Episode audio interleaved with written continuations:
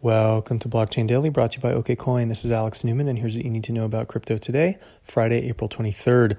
Market shooting up on the back half of this week with Bitcoin Core getting 6% to trade around 75.52 ahead of halvening, where miners will be rewarded with half of the Bitcoins that they've previously been rewarded for allowing blocks to be settled.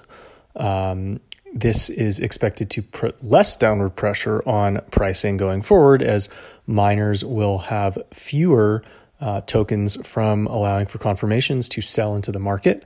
So the market is expecting that the capital that is being injected by investors will exceed the amount of tokens that miners are going to sell into the market. So prices have gone up as they traditionally have been prior to halvenings.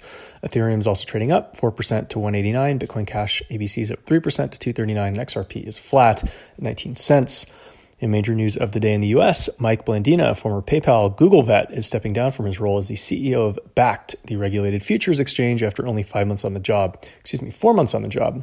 It's really interesting because it does seem that the Intercontinental Exchange CEO, as well as his wife, Kelly Loeffler, are going through a bit of turmoil right now after Miss Loeffler, the Georgia senator, sold a large sum of stocks prior to a lot being known about coronavirus or made public about it.